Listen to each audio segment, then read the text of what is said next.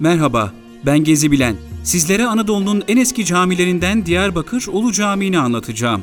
Diyarbakır 639'da Müslümanlar tarafından fethedilir. Bunun üzerine şehrin en büyük ibadethanesi olan Martoma Kilisesi camiye çevrilerek bugünkü Diyarbakır Ulu Camii'ni meydana getirir. Müslümanlar arasında 5. Harem-i Şerif yani mukaddes mabet olarak bilinen bu ibadethane 1091 yılına gelindiğinde kapsamlı bir onarımdan geçirilir.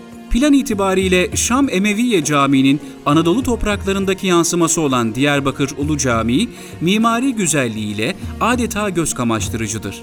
Diyarbakır'da hüküm sürmüş tüm devletler için oldukça önemli olan bu ibadethane pek çok kez onarım ve restorasyondan geçmiştir.